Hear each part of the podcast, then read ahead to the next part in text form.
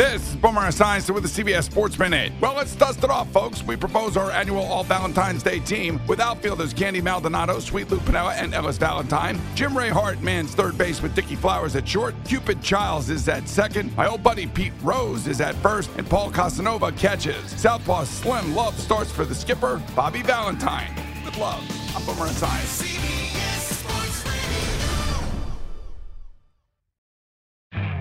You could spend the weekend doing the same old whatever, or you could conquer the weekend in the all-new Hyundai Santa Fe. Visit HyundaiUSA.com for more details. Hyundai, there's joy in every journey.